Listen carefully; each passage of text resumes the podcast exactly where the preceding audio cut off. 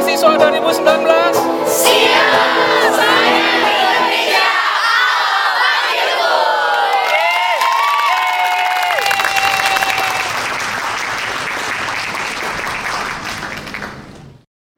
Tuhan kami sungguh mengucap syukur jikalau Tuhan boleh terus menyertai KPU dari hari pertama bahkan sekarang sudah hari kedua. Kami bersyukur atas kasih setia Tuhan yang begitu nyata di dalam hidup kami. Tuhan, benar bahwa Engkau adalah Tuhan dan Raja kami. Dan saat ini kami hendak mendengar apa yang menjadi isi hatimu bagi setiap kami di dalam atau lewat seminar pelayanan ini. Tuhan kami sadar ketika Tuhan menyatakan firman-Mu itu bukan suatu kebetulan, tetapi memang ada hal yang Tuhan tahu kami membutuhkannya. Biarlah Tuhan tolong di tengah segala kekurangan, keterbatasan Tuhan boleh pakai hamba untuk menyampaikan dengan baik sehingga dapat dimengerti oleh setiap kami yang mendengar. Berkati juga untuk setiap kami yang mendengar, Tuhan tolong. Jikalau mungkin saat ini ada di antara kami yang kelelahan, capek, ngantuk, atau sedang ada pergumulan atau hal-hal lain yang bisa mendistra kami, kami berdoa supaya kami dapat menanggalkannya sejenak, supaya toh, Tuhan tolong kami sehingga kami dapat menikmati seminar pelayanan di sepanjang malam ini. Terima kasih, di dalam nama Tuhan Yesus Kristus kami berdoa dan mengucap syukur. Amin. Ya, saat malam teman-teman. Ya, hari ini kita akan uh, malam ini kita akan masuk ke dalam pembahasan seminar pelayanan. Judul yang diberikan oleh panitia adalah siap menjadi murid yang memuridkan. Nah, jadi nanti di dalam sesi ini kita akan sama-sama melihat apa itu panggilan pelayanan atau memuridkan? Apa sih urgensi atau pentingnya pelayanan siswa dan mahasiswa? Nah, sebentar lagi teman-teman akan masuk ke dunia kampus, benar? Benar, atau bagi yang kerja ya langsung kerja. Nah, pertanyaannya, di mana kamu akan melanjutkan pelayananmu setelah ini? Apakah berhenti? Iya dong, kan kita udah SMA udah di Rohkris, ya kan? teman-teman udah jadi pengurus di Rohkris, jadi aktivis di Rohkris, teman-teman udah jadi panitia acara-acara paskan atau Rohkris dan sebagainya. Kalau dulu di sekolah teman-teman udah aktif di Rohkris. Tetapi bagaimana nanti di perkuliahan? Apakah teman-teman sudah memutuskan akan melayani atau tidak melayani? Atau teman-teman sudah memutuskan belum? Kalau misalnya teman-teman mau melayani, di mana teman-teman akan melayani? Atau pertanyaan yang sebenarnya jauh lebih penting, sebenarnya kenapa kita melayani? Nah, untuk menggambarkan hal ini, aku sangat suka uh, contoh atau ilustrasi dari film Zootopia. Mungkin ada yang udah bosan ya, kok cek kalau khotbah Zootopia, mau Zootopia, Zootopia. Aku bukan brand eh, bukan ininya ya, tapi teman-teman ketika aku nonton film ini, filmnya cukup ngena buat buatku. Ada yang udah pernah nonton? Biar nyambung, biar aku tahu siapa yang udah nonton, siapa yang belum. Ada yang udah pernah nonton? Boleh tunjuk tangan? Oke, berarti sebagian ya udah pada nonton. Nah teman-teman, Zootopia ini, nah ini biar teman-teman yang lain juga tahu, Zootopia menceritakan mengenai seekor kelinci kecil. Kelincinya bukan sekedar kelinci, kelincinya kecil banget kalau dibanding binatang-binatang yang lain. Dia tinggal atau hidup besar, dia tadinya anak-anak, terus remaja, dia tinggal di sebuah desa. Tetapi ketika dia tinggal di sebuah desa, dia mengalami yang namanya bullying. Wah kayak Justice for Adri gitu ya dia mengalami bullying. Jadi temennya ada yang dibully, dia ngebelain malah dia juga ikut ke, aku lupa sih ketusuk apa kecakar. Pokoknya hal itu membuat dia sangat sedih. Waduh, kok bisa di tempatku, di tempat tinggalku, di daerah asalku, terjadi hal yang sangat menyedihkan seperti ini. Ada kejadian-kejadian yang tidak menyenangkan. Dan ini membuat dia akhirnya bermimpi. Aku mau jadi polisi. Padahal bagi desanya pada waktu itu nggak mungkin kelinci kecil jadi polisi biasanya yang jadi polisi binatang-binatang buas, binatang-binatang yang nyeremin, badak lah, harimau, macan. Tapi dia kelinci kecil pengen untuk jadi polisi. Kenapa bisa demikian? Jawabannya karena compassion. Compassion itu apa kak? Bukan kompas gitu ya. Tapi compassion itu artinya adalah rasa kasihan, belas kasihan, atau iba. Bukan sekedar kayak sedih-sedih yang kecil-kecil yang sepele gitu ya. Tapi benar-benar rasa kasihan yang um, perasaan itu benar-benar dalam banget sedihnya, benar-benar ngerasa, aduh kok begini keadaannya. Nah itu namanya compassion, benar-benar perasaan sedih yang sangat-sangat dalam itu namanya compassion. Dan tahukah kita, di Alkitab Tuhan Yesus juga pernah menunjukkan bahwa dia memiliki compassion. Compassion dalam hal apa? Apakah sama seperti si kelinci tadi, ada yang mengalami bullying, seperti itu. Nah, mari kita sama-sama buka saat ini Matius 9. Mari kita sama-sama buka Matius 9 ayat 35 sampai 38. Aku akan bacain ayat 35, teman-teman ayat 36 kita gantian sampai ayat 38. LAI, Lembaga Alkitab Indonesia memberikan judul Belas Kasihan Yesus terhadap orang banyak. Demikianlah Yesus berkeliling ke semua kota dan desa. Ia mengajar dalam rumah-rumah ibadat dan memberitakan Injil Kerajaan Sorga serta melenyapkan segala penyakit dan kelemahan.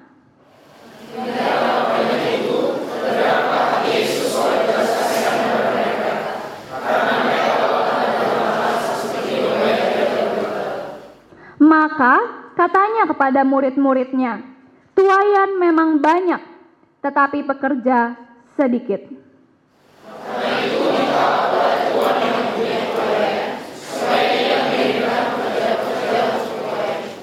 Ya, teman-teman untuk melihat nanti kita uh, akan bahas secara khusus ayat 3 sama 35 eh, sampai 38, tapi mari kita melihat dulu konteksnya. Kita Matius ditulis oleh siapa? Matius. Jadi kalau teman-teman baca Injil, pasti nama penulisnya adalah nama kitabnya. Kitab Lukas ditulis sama Lukas, Markus ditulis sama Markus gitu ya, gampang ya kalau kitab Injil ingat aja. Uh, penulis kitab Matius adalah Matius. Dan tahun penulisannya itu sekitar tahun 50 atau tahun 90. Dan pembacanya atau kitab ini tujukan untuk siapa sih? Itu tujuannya untuk orang-orang Yahudi yang hidup pada masa itu. Dan apa tujuan penulisan? Ada banyak gitu ya, ada lima poin. Dan melalui perikop ini nantinya kita akan sama-sama melihat sebenarnya mengapa kita melayani. Mengapa kita melayani? Yang pertama, kita melayani karena adanya sebuah kondisi. Kita melayani karena adanya sebuah kondisi.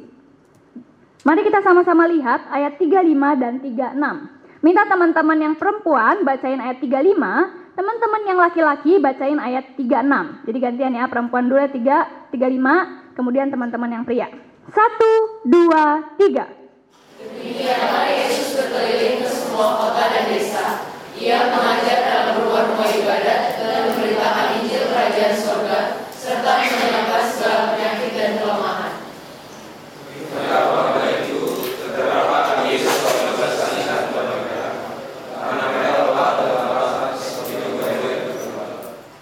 Demikianlah Yesus berkeliling.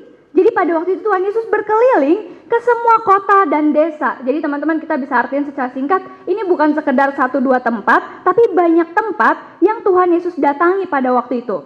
Nah, ngapain Tuhan Yesus uh, melakukan hal ini? Ya, yang dia lakukan adalah yang pertama, ia mengajar dalam rumah-rumah ibadat, ia memberitakan Injil kerajaan sorga, serta ia melenyapkan segala penyakit dan kelemahan. Tetapi teman-teman cerita tidak berakhir sampai di situ. Mari kita lihat ayat 36. Melihat orang banyak itu, tergeraklah hati Yesus oleh belas kasihan. Kepada siapa? Kepada mereka, orang-orang yang banyak itu. Yang dari tadi dia sampaikan firman Tuhan, dia uh, apa menyembuhkan mereka, dia memberitakan Injil, ngajar mereka. Melihat orang banyak itu, tergeraklah hati Yesus oleh belas kasihan kepada mereka. Kenapa Tuhan Yesus memberikan belas kasihan kepada mereka?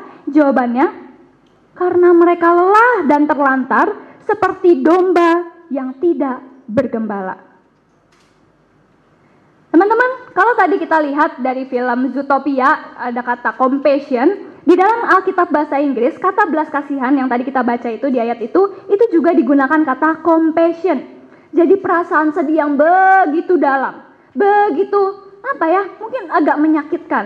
Tetapi menarik kalau di dalam bahasa Yunani Yunaninya tadi malam ngobrol-ngobrol sama Bang eh, dikasih info sama Bang Riko, ini artinya lebih dalam lagi teman-teman. Bukan sekedar sedih yang sedih, tetapi sedih yang sampai perutnya sakit. Kayak seakan-akan ada sesuatu bahkan katanya kayak diare. Jadi bayangin perasaan sedih bisa mempengaruhi kayak sakitnya tuh diare. Jadi bener-bener perasaan sedih yang aduh luar biasa sedih banget sedih. Jadi bukan sedih yang uh, ece-ece gitu ya, bukan sedih yang hmm, apa sih gitu, bukan sedih yang kayak gitu, tapi benar-benar sedih yang dalam, sangat-sangat sedih. Nah, pertanyaannya, kok Tuhan Yesus lebay banget? Ngeliatin orang banyak sedihnya yang sampai kayak diare tadi nih bahasa Yunaninya. Kok sampai lebay banget? Emang kenapa? Kenapa kok ngelihat orang banyak? Ya udah emang kenapa kalau mereka lelah dan terlantar kayak nggak ada yang gembalain? Emang kenapa? Kok Tuhan kita lebay banget? Teman-teman, itu ada alasannya. Apa alasannya? Tuhan Yesus tahu bahwa tanpa digembalakan, hidup orang-orang tersebut, teman-teman, hidup orang itu, mereka hidupnya hanya akan stagnan. Atau pakai bahasa kita sehari-hari saat ini, gitu-gitu aja. Mereka berjalan hidupnya, ya udah hari demi hari berjalan, dan nanti berakhirnya di mana? Di neraka. Karena yang Tuhan Yesus maksudkan adalah mereka tidak tergembala secara kerohanian.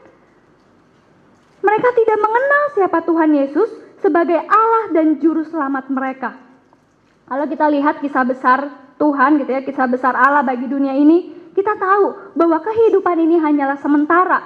Yang kekal adalah nanti di surga atau neraka. Dan Tuhan Yesus tahu, orang-orang tadi itu endingnya hanya berakhir di ya udah mereka nggak tergembala, kerohanian mereka gitu-gitu aja, stagnan. Siapa yang mau menggembalakan mereka? Tapi teman-teman, sebenarnya ada yang jauh lebih menarik ketika Tuhan Yesus tadi mengatakan mereka lelah dan terlantar seperti domba yang tidak bergembala. Padahal teman-teman, orang banyak itu sebenarnya punya gembala. Kalau kita baca di Alkitab, kita baca di keseluruhan kitab ini, sebenarnya ada gembala. Ada gembala rohani, tanda kutip. Ada gembala rohani, yaitu siapa? Yang sering kita dengar, ada orang-orang Lewi, ada pemimpin-pemimpin agama. Siapa yang biasanya kalian baca di Alkitab? Siapa? Pemimpin agama, ahli Taurat, orang-orang apa lagi? Orang-orang Farisi. Mereka sebenarnya adalah orang-orang yang bertanggung jawab secara rohani kepada rakyat pada waktu itu, masyarakat, kepada orang-orang percaya pada waktu itu, orang-orang yang percaya kepada Allah. Namun, mereka lalai, abai, atau tidak mengerjakan perannya sebagai gembala. Menyedihkan bukan? Ketika sebenarnya ada pemimpin-pemimpin agama, tetapi Tuhan Yesus bilang apa? Aduh, kasihan mereka. Mereka lelah dan terlantar seperti domba yang tidak bergembala. Kalau tadi Tuhan Yesus sedemikian rupa, ketika melihat ada orang-orang tidak bergembala, dia bisa mengalami uh, sedih-sedih yang luar biasa sakitnya, bahkan sampai kayak di perut tuh kayak ada sesuatu kayak diare, sampai aduh mungkin bagi kita aduh lebay banget gitu ya melihat kondisi gitu aja. Tetapi pertanyaannya, bagaimana dengan kita? Apa respon kita? Apa respon pikiran kita? Apa respon hati kita? Apa respon tubuh kita ketika kita melihat generasi muda yang katanya adalah harapan bangsa bagi bangsa kita Indonesia. Namun hidupnya tidak mengasihi Allah.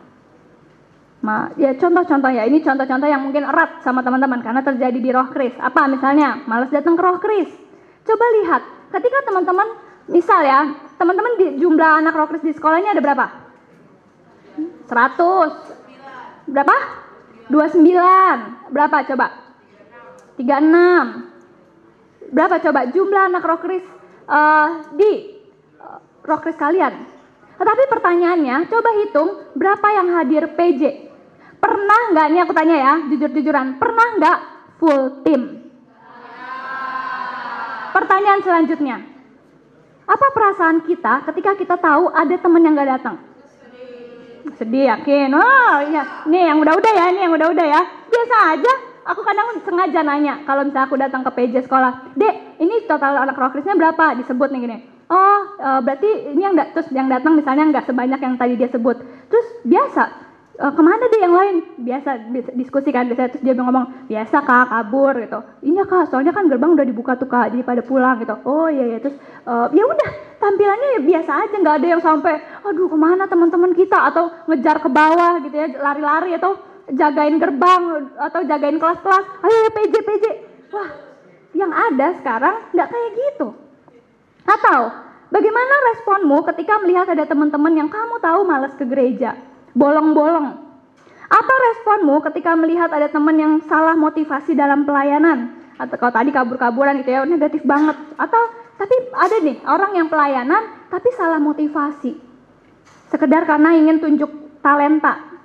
Atau melihat ketika teman-teman eh, teman-temanmu ditawarin pelayanan eh jadi MC dong. Nggak mau.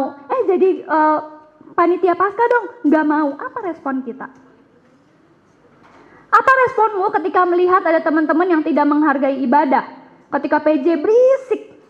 Mungkin kalau dis, karena diskusi tema mungkin masih agak mending ya karena dia ngomongin eh ini iya temanya gini sesuai yang dibahas sama pembicara. Tapi yang udah-udah kan berisiknya bukan karena itu. Ngeceng-cengin teman atau pembicaranya salah ngomong langsung heboh. Mending hebohnya satu apa berapa detik doang ini lama. Nah apa responmu ketika melihat kondisi seperti ini? Atau ketika ada teman yang lagi PJ lagi jam firman malah ngerjain PR sibuk nunduk. Kirain nunduk ngapain dong ngerjain PR sibuk. Atau lihat jumlah yang hadir PJ tadi yang udah aku tanya. Coba nah kalau tadi hadir PJ kayak gitu coba gimana kondisi stufel di wilayahmu Nah, coba lihat kondisi stufel wilayahmu. Tadi aku coba mikir-mikir ya. Stufel itu teman-teman ada di enam wilayah. Kalau kita hitung aja e, di setiap wilayah teman-teman itu rata-rata lebih dari lima sekolah yang dilayani. Teman-teman udah tahu lah ya stufel untuk siapa? Stufel untuk siapa?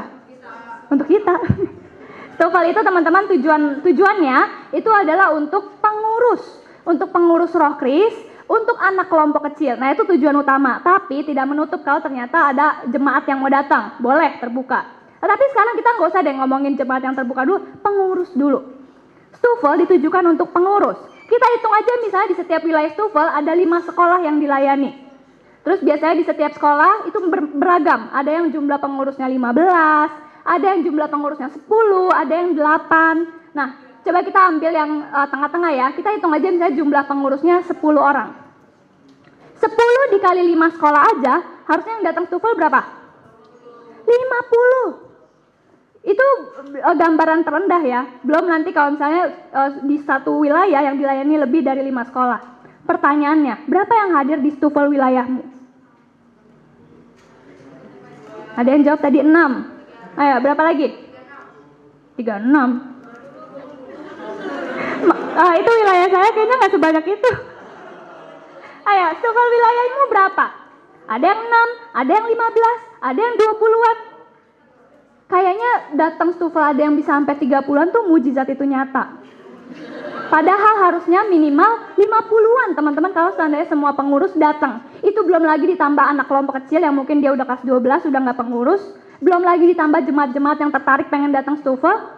Tetapi pertanyaannya, bagaimana perasaan kita ketika kita melihat yang datang stufel nggak segitu?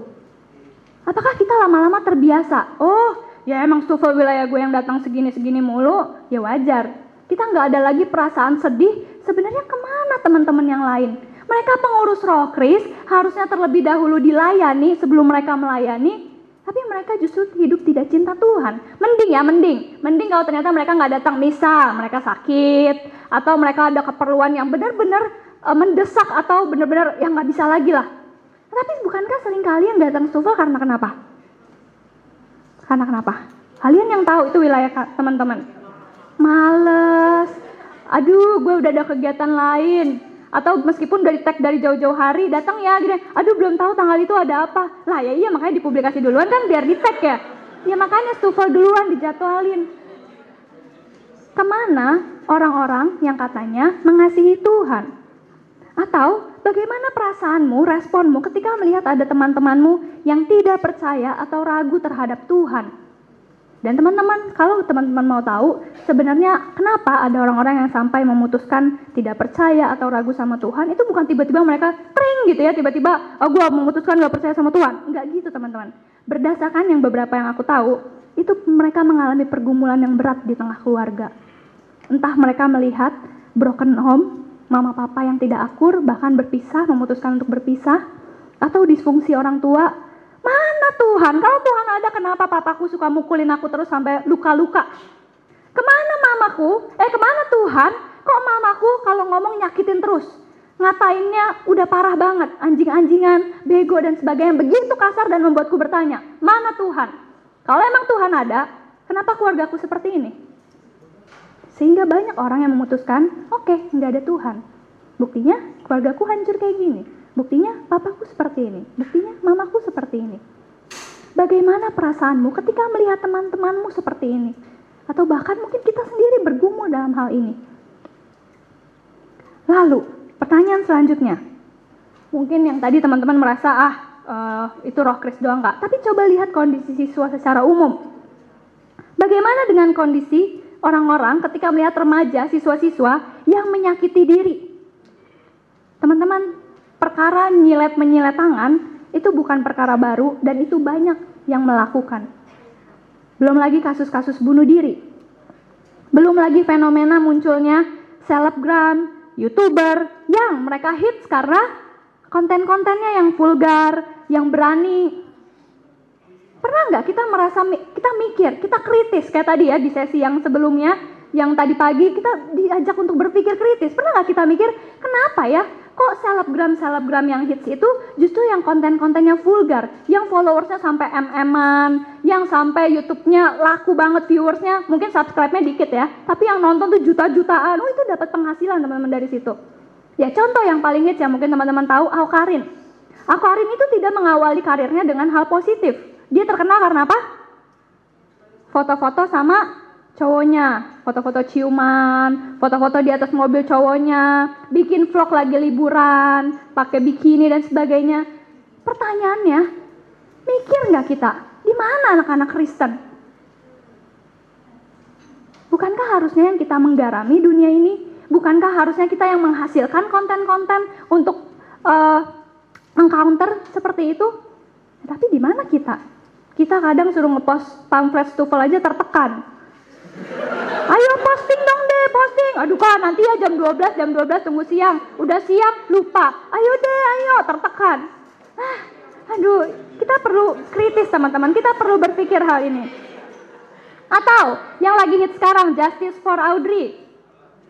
Yang meskipun sekarang muncul lagi hashtagnya Audrey juga bersalah. Ya tapi di luar uh, rangkaian ceritanya, tapi satu hal yang uh, ini cukup valid lah ya yang katanya sebenarnya dari awal cuma gara-gara perkara adu adu bacot gitu ya gara-gara soal cowok. Jadi pacarnya jadian sama siapa terus uh, merasa direbut terus uh, adu-adu di medsos. Ini katanya generasi harapan bangsa loh. Harapan bangsa. Tapi gara-gara cowok sampai tonjok-tonjokan. Cewek lagi yang tonjok-tonjokan. Atau bagaimana dengan pornografi, seks bebas, pacaran tidak sehat, hamil di luar nikah, aborsi, dan seterusnya? Apakah kita merasa, oh si ini nih, dia baru aja nih dikeluarin dari sekolah, kenapa gitu, ketahuan e, begituan di sekolah? Dan kita merasa kayak, oh ya udahlah emang si ini yang si A misalnya. Kita nggak ada lagi perasaan belas kasihan, kok bisa siswa melakukan seperti itu? Kita nggak muncul kritis gitu ya, waduh keadaan seperti ini kita harus melakukan apa? Kita nggak muncul seperti itu. Atau hashtag nyontek bukti solidaritas. Apakah kita merasa oh ya udahlah kak siswa kan emang perjuangannya nyontek kak, emang nggak mudah itu untuk diubah. Tapi kita kehilangan kasih, kita kehilangan perasaan. Iya ya, gue bisa berbuat apa ya buat generasi ini? Gue juga dulu nyontek kok, tapi apa ya yang bisa mengubahkan supaya teman-teman yang lain ngikut gitu? Ikut dalam hal yang positif, berubah. Pertanyaannya, apakah kita mendoakan hal tersebut? Bisa jadi. Tetapi apakah mendoakan saja itu cukup? Jawabannya tidak. Butuh ada orang yang mau menjadi solusi atas permasalahan remaja ini. Pemuda masa kini, generasi harapan bangsa. Dan apa yang harus dilakukan? Mari kita sama-sama baca ayat 37 dan 38. Kita sama-sama baca ayat 37 dan 38. Satu, dua, tiga. Maka katanya kepada murid-muridnya, tuayan memang banyak, tetapi pekerja sedikit. Karena itu, mintalah kepada Tuhan yang punya tuayan, supaya ia mengirimkan pekerja-pekerja untuk tuayan itu. Teman-teman, sekedar mendoakan kondisi remaja itu nggak cukup. Tetapi perlu ada pekerja-pekerja, ada manusia yang real di manusia yang mau melayani. Kak, tahu dari mana kayak gitu? Ya contohnya dari Tuhan Yesus. Ketika Tuhan Yesus melihat kondisi yang sedemikian rupa, Tuhan Yesus nggak sekedar berdoa terus langsung keadaan berubah, tring, enggak. Tetapi Tuhan Yesus mengutus 12 murid. Atau bahkan dari teladan ayat yang kita baca. Ketika melihat kondisi ini Tuhan bilang ayat 38. Karena itu untuk menjawab pergumulan ini, mintalah kepada Tuhan yang punya tuayan supaya ia mengirimkan pekerja-pekerja. Ini adalah bukti, ini adalah jelas ya di dalam firman Tuhan bahwa butuh orang untuk melayani generasi ini. Gak sekedar kita doain, tapi butuh orang. Ada manusia real, nyata yang beneran mau melayani generasi ini. Jadi yang kedua, kalau teman-teman bertanya, kenapa kita melayani? Yang kedua, kita melayani karena Allah yang memanggil kita. Mengapa kita melayani? Kita melayani karena Allah yang memanggil kita. Aku sangat suka ayat dari uh, Roma 10 ini. Aku akan bacain untuk teman-teman. Teman-teman bisa lihat ayatnya di depan. Sebab barang siapa yang berseru kepada nama Tuhan akan diselamatkan. Tetapi bagaimana mereka dapat berseru kepadanya jika mereka tidak percaya kepada dia? Bagaimana mereka dapat percaya kepada dia jika mereka tidak mendengar tentang dia? Wah, masuk akal banget ya. Pertanyaan dan selanjutnya, bagaimana mereka mendengar tentang dia jika tidak ada yang memberitakannya? Teman-teman, jangan sekedar lihat kondisi tadi kayak, aduh, emang tuh hancur banget ya orang-orang ya. Kayak, aduh, kenapa sih mereka melakukan seks bebas? Aduh, kenapa sih mereka nyontek? Aduh, kenapa sih mereka vulgar-vulgar? Jangan sekedar di, uh, sampai di situ, tetapi coba bertanya, ada nggak orang yang memberitakan kabar baik kepada mereka? Ketika kita melihat kondisi teman-teman yang kita yang sedemikian rupa, kita hadir untuk mereka nggak? Menjawab pergumulan mereka nggak? Menyatakan kebenaran firman nggak kepada mereka? Teman-teman, aku adalah, uh, aku bertobat itu di SMA lewat roh kris. Aku mengalami perubahan hidup itu on proses ya dari kelas 10, tapi aku benar-benar berasa uh, uh, berubah benar-benar signifikan itu di kelas 11 dan aku pikir perubahan hidupku itu bukan sekedar perubahan yang uh, teng gitu ya, tiba-tiba tring berubah gitu aja, enggak. Tapi atas dasar atau atas peran orang-orang yang melayani. Mulai dari apa? Kakak-kakak di roh kris yang nyapa, ayo deh datang PJ yuk. Terus belum lagi pas masuk ke ruang roh kris, ke ruang ibadah, halo selamat uh, selamat siang. Yuk kita datang PJ apa yuk masuk kita kita PJ duduk ada yang jadi MC ada yang jadi pemusik. Kelihatannya sepele. Apalagi kita kalau jadi MC ya suka aduh nggak mau nggak mau gitu. Takut takut takut. Tapi siapa yang sangka kita yang jadi MC pemusik itu bisa mengubahkan teman-teman kita di sekolah? Belum lagi kehadiran kakak-kakak yang sebenarnya mereka udah pada sibuk. Harusnya mereka fokus aja di kuliah fokus aja di acara-acara kampus. Tetapi mereka mau memberi diri mau memberi diri yang kadang kampus mereka jauh, rumah mereka juga mungkin gak dekat-dekat amat, tapi mereka mau datang ke sekolah kita. Dan ini aku agak sedih di beberapa kondisi, sekolah ada yang TPS-nya atau kakak-kakak pembimbingnya itu nggak dihargain. Padahal mereka untuk datang aja teman-teman itu berjuang. Pertama berjuang apa? Aduh, gue udah jadi alumni nih, ngapain gue datang lagi ke sekolah ini? Tapi demi melayani Tuhan, dia datang. Terus datang kadang kita ketemu gitu ya, eh gitu, lewat-lewat aja nggak disapa nggak diapa. Terus dia berjuang. Aduh gue harus nyapa duluan kalau gitu. Padahal mungkin dia tipe-tipe yang introvert yang nggak berani nyapa duluan. Dia bergumul teman-teman. Kelihatannya bagi kita eh kakak itu nyapa ya? Hai hai. Padahal dalam hatinya bergejolak gitu. Aduh deg-degan. Aduh nyapa nggak ya? Nyapa nggak ya? Takut. Teman-teman tanpa ada orang-orang yang melayani mungkin tidak ada kakak-kakak TPS atau bahkan aku sendiri yang mengalami pertobatan. Tetapi karena ada orang yang Tuhan utus mereka bisa mengubahkan banyak jiwa.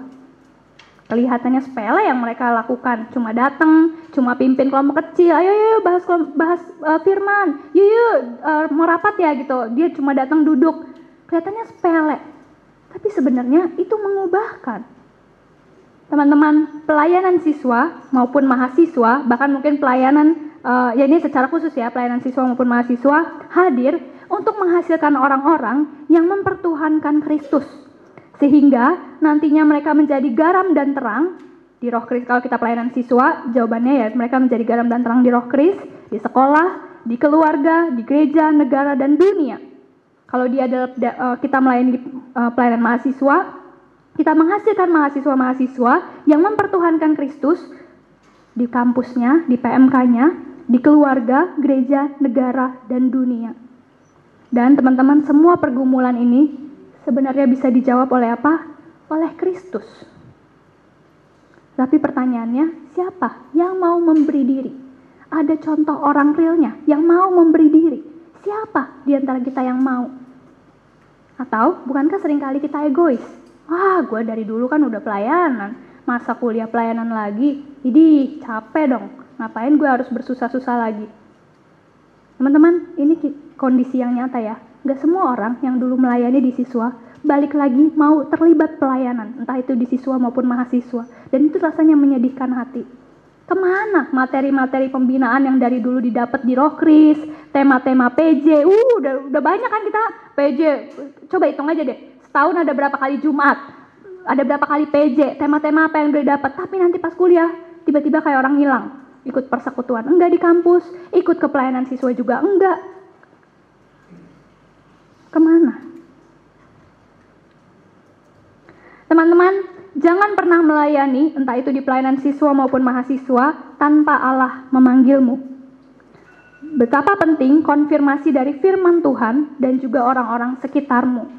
Ketika kamu di-sharingin, ayo dek jadi pengurus persekutuan mahasiswa, ayo dek jadi pengurus persekutuan siswa, pastikan engkau mendoakan, bergumul terlebih dahulu, dan juga tanya ke, kepada kakak pembina atau orang yang men-sharingkanmu, sharing, dan kesimpulannya melalui bagian ini, sebagai orang yang sudah menikmati kehadiran orang-orang yang memuridkan, kiranya kita melanjutkan tongkat estafet pelayanan itu, agar pelayanan kita tidak berhenti hanya sampai di kita.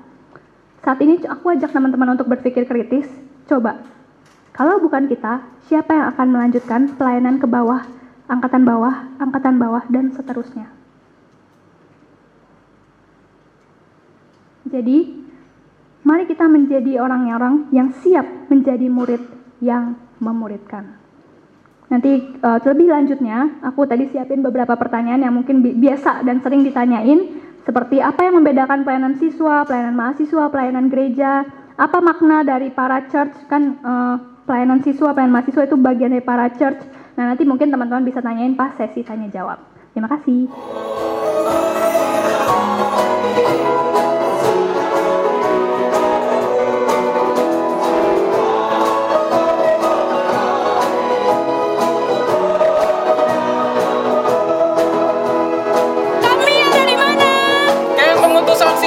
Siswa 2019? Siap!